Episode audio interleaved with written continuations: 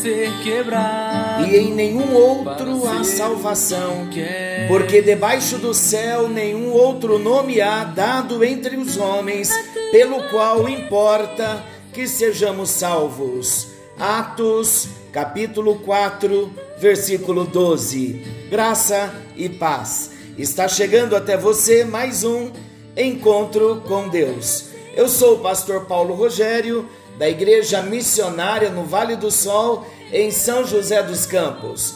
Que alegria podermos, em mais um encontro com Deus, compartilhar da palavra do nosso Deus. Vamos então ao nosso tema de hoje. Nós estamos falando quem é Jesus, temos falado de Jesus como o nosso amigo, a nossa a videira. Jesus, ele é maravilhoso. Mas nós precisamos também entender que Jesus é o nosso Salvador. E precisamos, para conhecermos Jesus como nosso Salvador, nós precisamos compreender por que precisamos de salvação. Eu disse em alguns encontros atrás que esse tempo Deus está permitindo para nós também sermos discipulados, para sermos formados como discípulos. E um discípulo, ele precisa conhecer sobre a salvação. O discípulo precisa saber se de fato ele está salvo como discípulo. O verdadeiro discípulo é salvo. Mas o fato é, eu tenho convicção que sou discípulo. Existe testemunho no meu espírito de que eu sou um discípulo. Eu recebi Jesus verdadeiramente na minha vida como meu único Senhor, como suficiente Salvador. Se sim, existirão algumas evidências. E como discípulos de Jesus, nós precisamos ter convicção da nossa salvação. Porque muitos ensinam que ninguém sabe se está salvo, somente Deus sabe, mas não é isso que a Bíblia ensina. A Bíblia nos dá a segurança da salvação. Então nós vamos ver detalhes de um modo bem simples, para que todos nós venhamos compreender. E o objetivo de falarmos sobre a salvação do discípulo é que nós venhamos ter respostas sobre a nossa salvação. O texto-chave nosso está em Atos 4,12, que foi o texto da abertura do encontro de hoje. E nós proclamamos aqui: e em nenhum outro há salvação. Em outras traduções dizem, diz, e em nenhum outro nome há salvação, porque debaixo do céu nenhum outro nome há dado entre os homens pelo qual importa que sejamos salvos. Então, introduzindo o nosso assunto, vamos considerar existem três verdades importantes que todo discípulo deve saber. Sem qualquer sombra de dúvida, se quiser ter uma vida cristã feliz e vitoriosa. É para isso que Jesus nos salva, para que venhamos ter uma vida cristã feliz, uma vida cristã vitoriosa. Então nós devemos saber a condição devemos saber a experiência e a duração da salvação de Deus. Devemos estar plenamente convencidos, por meio da fé no Salvador, Jesus crucificado e ressurreto, de que nós possuímos a salvação e que esta salvação ela é eterna quanto à duração. Devemos então entender que precisamos criar em nós esse hábito, mais do que na teoria, quando eu falo criar hábito, eu estou falando de mais do que a teoria na cabeça, mas lá dentro do coração, na vida diária. Então, para cada discípulo, deve haver uma completa dependência da palavra de Deus. Então, vamos partir desse princípio. O discípulo, ele aprende a depender da palavra de Deus, da Bíblia Sagrada. Você já adquiriu uma Bíblia? É importante, como discípulos de Jesus, nós termos uma Bíblia, não para deixá-la na cabeceira da cama, mas para nós estudarmos diariamente. Então vamos à primeira pergunta: Por que eu preciso ser salvo? A Bíblia nos fala em Romanos capítulo 3, versículo 23. Por que eu preciso ser salvo? Em primeiro lugar, eu preciso ser salvo porque eu sou pecador. Você precisa ser salvo porque você é pecador. Estamos em discipulado, sendo treinados. Olha o que Romanos 3:23 diz. Por que você precisa ser salvo? Porque você é pecador. Romanos 3:23 diz assim: Porque todos pecaram e destituídos estão da glória de Deus, afastados estão da glória de Deus. Então, em primeiro lugar, eu preciso ser salvo porque sou pecador. De acordo com Romanos 3, 23, e já também de acordo com o histórico da minha vida e da sua também. Nós sabemos que somos pecadores, primeiro, porque a Bíblia diz, segundo, porque já temos um histórico de muitos pecados.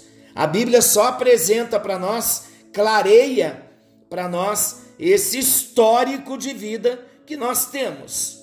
Quem não pecou hoje? Por exemplo, eu já pequei, já precisei pedir perdão a Deus. Todos pecamos. Então, em segundo lugar, respondendo à pergunta por que eu preciso ser salvo, em segundo lugar, porque eu sou um pecador condenado. Você é um pecador condenado. Olha o que Romanos 5,18 diz. Portanto, assim como por uma só ofensa veio o juízo sobre todos os homens para a condenação, assim também por um só ato de justiça veio a graça sobre todos os homens para justificação e vida. O texto aqui está dizendo, Paulo, ele explica que por um homem só, falando de Adão, veio o juízo sobre todos os homens, e esse juízo trouxe condenação. Assim como por um homem, Adão, veio o juízo, veio a condenação, Paulo está explicando que por um ato de justiça, falando agora de Jesus, veio a graça sobre todos os homens através de Jesus. Então Jesus veio tirar essa condenação que nós tínhamos, que pesava sobre nós. Por que eu preciso ser salvo? Primeiro, porque sou pecador. Segundo, porque sou um pecador condenado, mas Jesus veio resolver essa questão. E em terceiro lugar, porque preciso ser salvo? Porque sou um pecador impotente. Eu não posso gerar a minha própria salvação. Eu preciso de um Salvador. E Jesus é o Salvador do discípulo. Olha o que Romanos 5, versículo 6 diz: Pois quando ainda éramos fracos, Cristo morreu a seu tempo pelos ímpios. Então, por que eu preciso ser salvo? Porque sou pecador, porque sou um pecador condenado, porque sou um pecador impotente, assim como eu, você também. Então, estamos falando do Salvador Jesus e da salvação, porque precisamos da salvação, porque precisamos ser salvos. Então respondemos à primeira pergunta: por que preciso ser salvo? A segunda pergunta: posso ser salvo vivendo o melhor que sei? Em primeiro lugar, respondendo a esta pergunta, porque muitas vezes nós nos julgamos com tanto conhecimento e conhecimentos bons. Então a pergunta é: posso ser salvo vivendo o melhor que sei? Em primeiro lugar, a salvação não vem pelas obras. Então eu não posso ser salvo vivendo o melhor que eu sei. Romanos capítulo 4, versículo 5 diz assim: Olha que a salvação não vem pelas obras, é o que vamos responder. Romanos 4, versículo 5. Porém, ao que não trabalha, mas crê naquele que justifica o ímpio, a sua fé lhe é contada como justiça. Olha o que o texto está dizendo. Porém, ao que não trabalha, mas crê. O texto está dizendo que a salvação não vem pelas obras, não é pelo nosso trabalho próprio pessoal mas a salvação vem de Jesus. Em segundo lugar, posso ser salvo melhor, vivendo o melhor que sei? Em segundo lugar, a salvação não vem por obras de justiça. Tito, capítulo 3, versículo 5, diz assim: Não em virtude de obras de justiça que nós houvéssemos feito, mas segundo a sua misericórdia, nos salvou mediante o lavar da regeneração e renovação pelo Espírito Santo. Então, olha que resposta nós temos: posso viver o melhor que sei? Não, porque a salvação ela não vem por obras de justiça. Por mais justo que eu julgo ser, Paulo está escrevendo a Tito dizendo que não é em virtude das obras da justiça que nós houvéssemos feito que alcançaríamos a salvação, mas a salvação é alcançada mediante a misericórdia. A misericórdia que nos salvou, e olha a forma como ele nos salvou através da regeneração, do milagre do novo nascimento somos gerados de novo por uma obra do Espírito Santo e não nossa. Então, vivendo o melhor que somos e que sabemos, também não nos salva. Posso ser salvo vivendo o melhor que sei? Em terceiro lugar, a palavra ainda diz: a salvação não vem pelas obras da lei.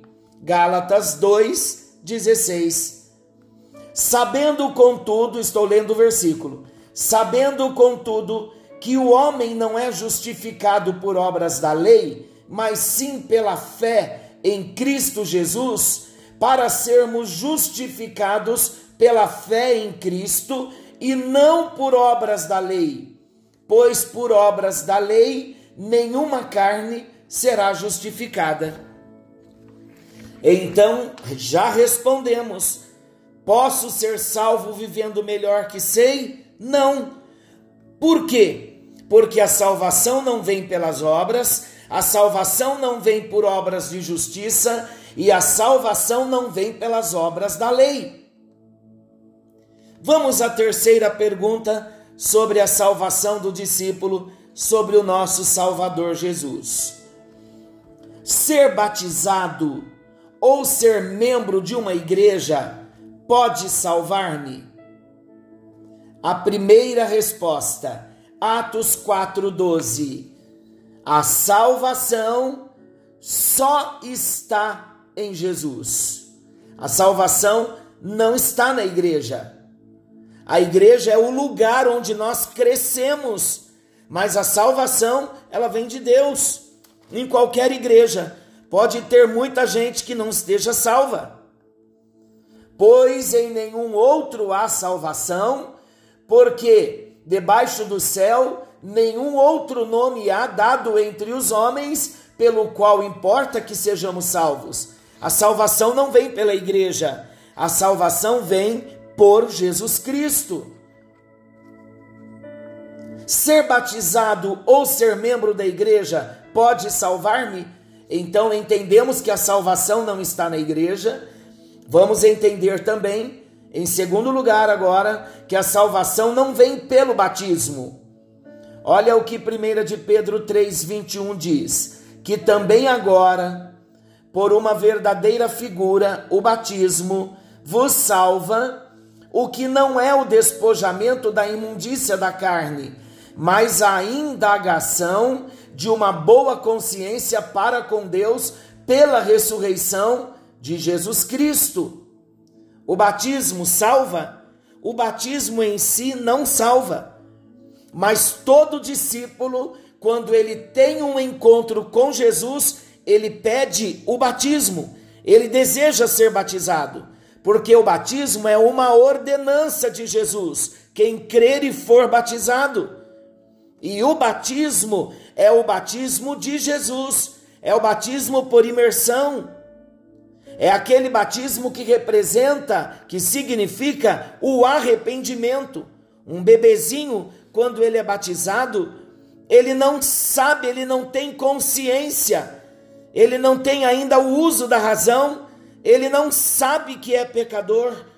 E se batismo é uma figura de arrependimento, é uma obediência, é uma declaração pública de algo que aconteceu dentro de mim, então um bebê não pode ser batizado. O batismo de um bebê não é válido. Mas o batismo válido é o batismo quando nós temos a consciência de que somos pecadores e por obediência à palavra, então nós pedimos o batismo. E também tem muita gente que já se batizou no batismo de Jesus e ainda não está salvo, porque o batismo em si não salva. Lembrando que um discípulo, quando é salvo, ele deseja ser batizado. Ainda respondendo à pergunta: ser batizado ou ser membro de igreja pode salvar-me? Em terceiro lugar, a salvação ainda não vem pelas ordenanças. Efésios 2,15 diz assim: isto é, a lei dos mandamentos contidos em ordenanças para criar em si mesmos dos dois um novo homem, assim fazendo a paz. A salvação não vem por obedecer às ordenanças, não vem pelas ordenanças, desculpa, mas a salvação vem pelo novo nascimento. E quando eu nasço de novo, então eu obedeço às ordenanças de Jesus. Conseguem observar a diferença? O que eu preciso fazer para ser salvo? Lucas capítulo 3, 13, versículo 3. Não, eu vos digo, antes, se não vos arrependerdes, todos de igual modo perecereis.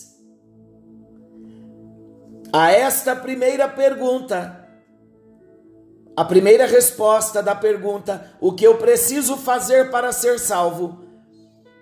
eu devo me arrepender. Se não me arrepender, todos nós vamos perecer. Esta foi a pregação de João Batista, arrependimento, foi a pregação de Jesus, foi a pregação de Pedro em Atos capítulo 2. Então, o que eu preciso fazer para ser salvo? Eu preciso me arrepender. reconhecer os meus pecados, confessar os meus pecados e abandonar os meus pecados. O que eu preciso fazer para ser salvo? Eu preciso crer no Evangelho. Romanos 1, versículo 16. Porque eu não me envergonho do Evangelho, pois é o poder de Deus para a salvação de todo aquele que crê, primeiro do judeu e também do grego. Eu preciso crer no Evangelho. Olha o que Paulo está dizendo. Paulo estava dizendo que ele não se envergonhava do Evangelho, pois o Evangelho é o poder de Deus, é a revelação de Deus para a salvação de todo o que crê. Então eu preciso crer nas Sagradas Escrituras, eu preciso crer no que a Bíblia diz e receber a Jesus. Eu preciso crer, porque o Evangelho é o poder de Deus para aquele que crê. O que eu preciso fazer para ser salvo? Primeiramente, eu devo me arrepender, eu devo crer no Evangelho, e de acordo com João 1,12, eu devo receber a Cristo. João 1,12 diz: Mas a todos quantos receberam a Jesus, aos que creem no seu nome, Deus deu a esse o poder de se tornar filho de Deus. Então aqui nós respondemos também a uma dúvida muito grande: todos são filhos de Deus? Não. Todos os homens são criaturas. Somente é filho aquele que recebe a Jesus. É João 1, João 1,12, é a Bíblia que diz: Mas a todos quantos o receberam, mas a todos quantos receberam a Jesus, aos que creram no seu nome, Deus então dá o poder, o direito, a bênção de se tornar filho de Deus. Então o que acontece quando eu for salvo, quando sou salvo? Em primeiro lugar, eu me torno filho de Deus. Gálatas 3:26. Pois todos sois filhos de Deus pela fé em Cristo Jesus. Olha aí, quando recebemos Jesus e cremos em Jesus, Gálatas 3:26 está dizendo: "Pois todos sois filhos de Deus pela fé em Cristo Jesus". O que acontece então quando eu sou salvo? Em segundo lugar, eu sou perdoado e justificado. Atos 13, 38. Todas as respostas que nós estamos dando é com versículo bíblico. Discipulado é assim, nós estudamos a Bíblia e Deus vai gerando em nós a convicção, porque é o Espírito Santo que vai revelando para nós a palavra de Deus e o Espírito Santo vai nos convencendo do pecado, da justiça e do juízo. Então, o que acontece quando eu sou salvo? Eu me torno filho de Deus. Em segundo lugar, eu sou perdoado e justificado. Atos 13, 38. Seja-vos, pois, notório, varões e irmãos, que por este se vos anuncia a remissão dos pecados. Olha aí, eu sou perdoado e justificado. Os nossos pecados são remidos em Cristo Jesus. E o que acontece quando eu sou salvo? Em terceiro lugar, eu começo a ter uma nova vida. Segundo aos Coríntios 5:17. Pelo que se alguém está em Cristo, nova criatura é, as coisas velhas já passaram, eis que tudo se fez novo. Glória a Deus por isso. Como posso saber que a salvação permanecerá? Respondendo à pergunta que nós fizemos lá no início, a duração. Observem que nós já falamos da condição, já falamos da experiência pessoal e agora vamos encerrar falando da duração da salvação. Como eu posso saber que a salvação permanecerá? Em primeiro lugar, Cristo prometeu a vida eterna. João 10, 28. Eu lhes dou a vida eterna, Jesus dizendo, e jamais perecerão, e ninguém as arrebatará da minha mão. Ninguém nos tirará da mão do Senhor se passamos de fato por essa experiência de um encontro com Jesus. Como posso saber que a salvação permanecerá? Em segundo lugar, Cristo nunca nos abandonará. Hebreus capítulo 13, versículo 5. Seja a vossa vida isenta de ganância, contentando-vos com o que tendes, porque ele mesmo disse: Não te deixarei e nem te desampararei. Olha que promessa! Ele nunca nos abandonará. E em terceiro lugar, como posso saber que a salvação permanecerá? Cristo nunca falha. Filipenses capítulo 1, versículo 6. Tendo por certo isto mesmo, que aquele que em vós começou a boa obra, a aperfeiçoará até o dia de Cristo Jesus. Aleluia! Como posso saber então que a salvação permanecerá? Em primeiro lugar, Cristo prometeu a vida eterna. Em segundo lugar, Cristo nunca nos abandonará. E em terceiro lugar, Cristo Jesus nunca falhará. Quando então é a melhor ocasião de ser salvo? Esta é uma pergunta para mim e para você, para nós orarmos. Quando é a melhor ocasião para ser salvo? Em primeiro lugar, Deus ordena que todos se arrependam agora. Esta é a hora. Olha o que Atos 17:30 diz: "Mas Deus, não levando em conta os tempos da ignorância, manda agora que todos os homens em todo lugar se arrependam." O arrependimento, então, Deus está ordenando que seja agora.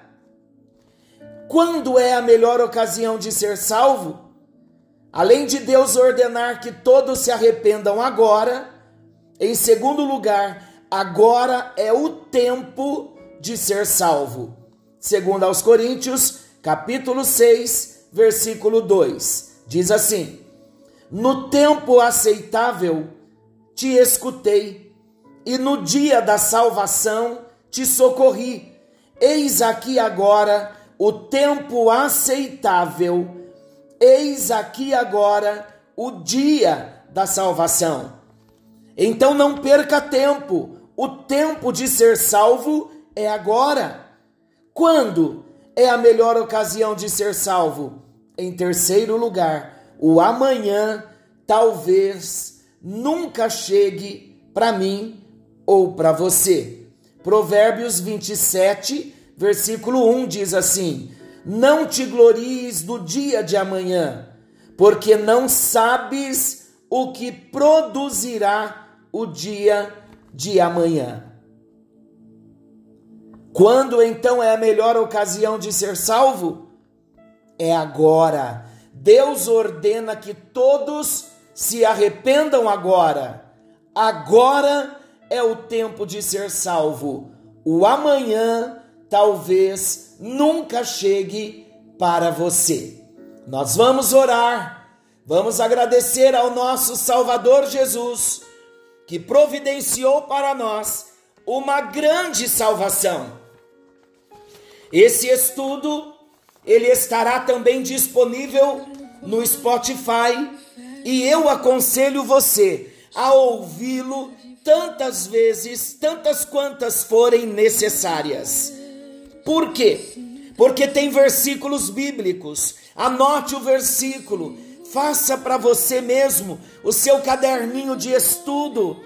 Nós vamos estar falando sobre as bênçãos na vida de um discípulo e começamos agora apresentando quem é Jesus. Ele é o Salvador.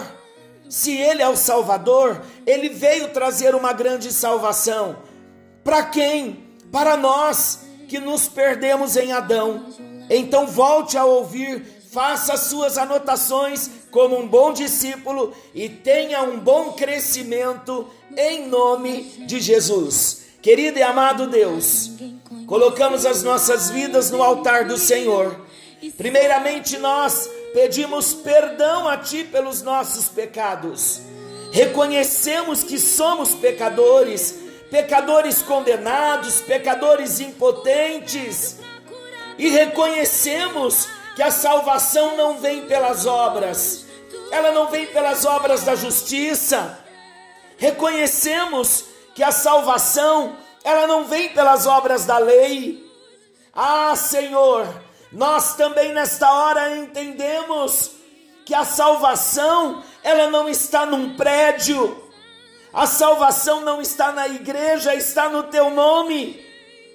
Nós entendemos que a salvação, ela vem lá no nosso espírito, trazendo um novo nascimento. E então nós nos arrependemos pediremos o batismo, obedeceremos a ordenança do Senhor, tomaremos a santa ceia do Senhor em obediência à ordenança do Senhor. Ah, Jesus, por isso nesta hora, tendo entendimento de que devemos nos arrepender para sermos salvos, devemos crer no Evangelho, devemos receber a Jesus e nós fazemos isso nessa hora. Nos arrependemos dos nossos pecados. Pedimos perdão por cada um dos nossos pecados. Nós dizemos a Ti que cremos no Evangelho como poder do Senhor para a nossa salvação. Cremos, Senhor, cremos, cremos que Jesus Cristo veio, morreu em nosso lugar, pagou a nossa dívida perdoou os nossos pecados e entendemos que precisamos tomar essa decisão de confessar com a nossa boca a Jesus Cristo e crer no nosso coração que Deus ressuscitou a Jesus dentre os mortos. Senhor, nós fazemos isso nessa hora e recebemos a Jesus Cristo, abrimos o nosso coração para que Jesus venha entrar. Queremos no nosso espírito o testemunho do Espírito Santo de que somos filhos do Senhor, de que nos tornamos teus filhos agora. Queremos também começar a viver essa vida nova que o Senhor promete para aqueles que te recebem. Ah, Jesus, queremos o testemunho do teu Espírito no nosso coração de que o Senhor Jesus prometeu a vida eterna, o Senhor prometeu que nunca nos abandonará, o Senhor não falha, a tua palavra é fiel e é verdadeira, e a nossa decisão nós tomamos agora, porque o Senhor está nos ordenando que nos arrependamos agora. Entendemos que agora é o tempo de ser salvo entendemos também que o amanhã, de repente, nunca chegará para nós. Tomamos a nossa decisão agora de receber a Jesus Cristo como nosso único e suficiente Salvador e te agradecemos como discípulos pela tão grande salvação e te agradecemos, Jesus, porque o Senhor é o nosso único Senhor e Salvador. Oramos em nome de Jesus. Amém. E graças a Deus. Que o Senhor te abençoe e te guarde. Querendo Deus, amanhã estaremos de volta nesse mesmo horário com mais um encontro com Deus.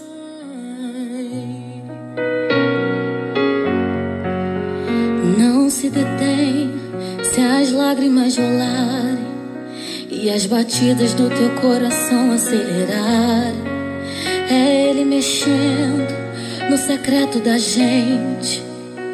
O lugar que ninguém conhece, mas Ele viu e sabe.